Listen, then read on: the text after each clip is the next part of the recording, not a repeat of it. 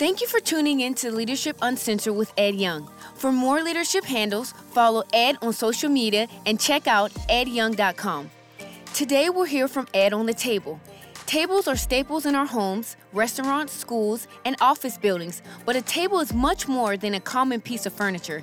It is a reflection of the only thing Jesus ever built the local church. In this series of podcasts, Ed Young unpacks the power of the table in our own lives and shows us what roles we play in serving and dining on the greatest meal in the world, the bread of life.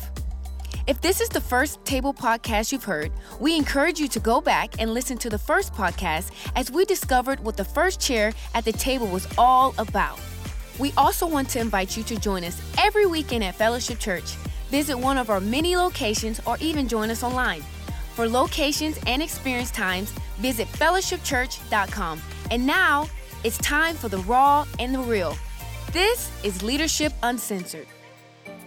So, chair one would be those people who are far away from God. And one third of our church should be those people who are far away from God.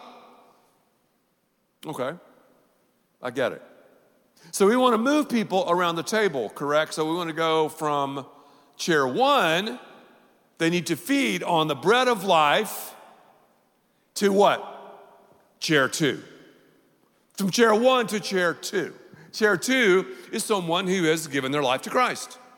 Praise God for that. Chair one to chair two. But that's a massive step. That's not quick, it's not easy. Chair one is a process, it, it, it doesn't just happen. Whenever you hear about massive church growth, it is not growth through evangelism.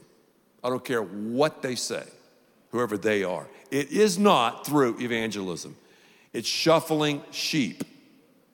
When you shuffle sheep, sheep being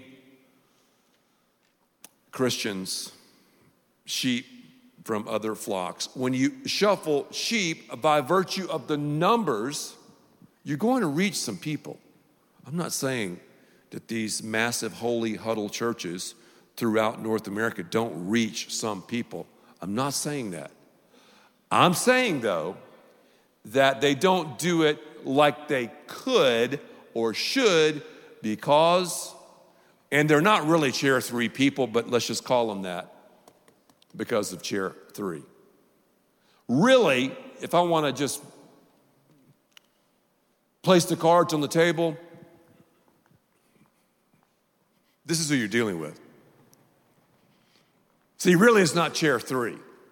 You're dealing with high chair, I chair, I chair people. I, I, I, me, me, me, my, my, my, I, I, I, my, my, me, my, I, I am not getting fed. Well, you just told me you're a baby. You can't feed yourself. That's pathetic. I am not getting enough worship. You're a baby. I've heard that stuff my whole life. My whole life. Ever since I can remember. I am looking for, I, I, it's not about you. It's not about me. It's not. It's not. But, but, but these Gerber dining, playpen whining, high chair pining people are the ones that freak out the pastor because they're loud, they cry, they whine, and it causes a lot of problems. But, but back to that I chair in a second. How do we go from chair one to chair two? We, we, we have a strategy. We share the gospel a lot. Uh, pretty much, hopefully, every time I preach or someone preaches, we share the gospel. Now, what do I mean by sharing the gospel? Every head bowed, every eye closed, altar call every time? No. No. I shared the gospel when Lisa and I talked about marriage, when I said, marriage is a reflection of the gospel. Go to a wedding, there should be two funerals and a marriage. Death, burial, and resurrection. That, that's the gospel. I'm nothing without the gospel. It's got to be the gospel, the gospel, the gospel. Many times we have times where people actually raise their hand, close their eyes, pray the prayer with me. We give them an opportunity. We call people, we text people, we email people. We have we have our growth track and we're tweaking a lot of those things and changing a lot of those things, but basically you go to the growth track. We invite chair one people and others, hopefully that we know, to growth track. And then from growth track, we nail down their salvation experience. The moment when they ate the bread of life. Then from there, we teach them, of course, how to, in other classes, pray, how to study the Bible, how to how to tithe, and that's the thing that, that, that you've heard me say, and I'll say it again.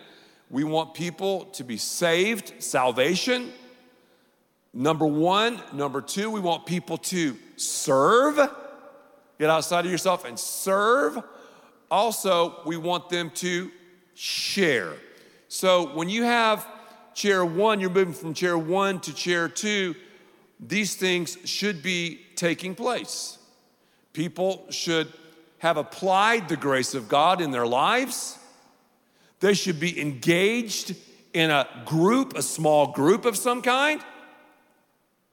They should be using their unique spiritual giftedness.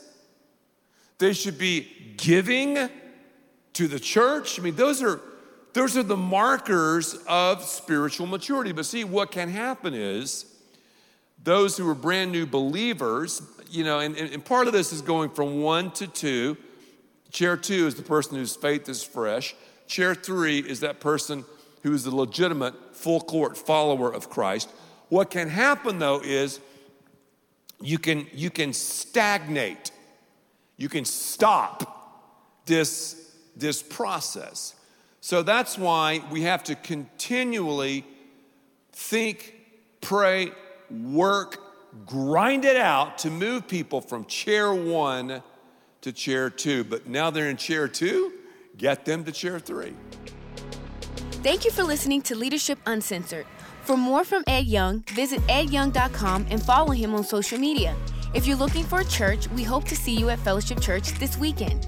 Whether you live in the area of one of our locations or join us online, simply visit fellowshipchurch.com for locations and experience times. This was Leadership Uncensored.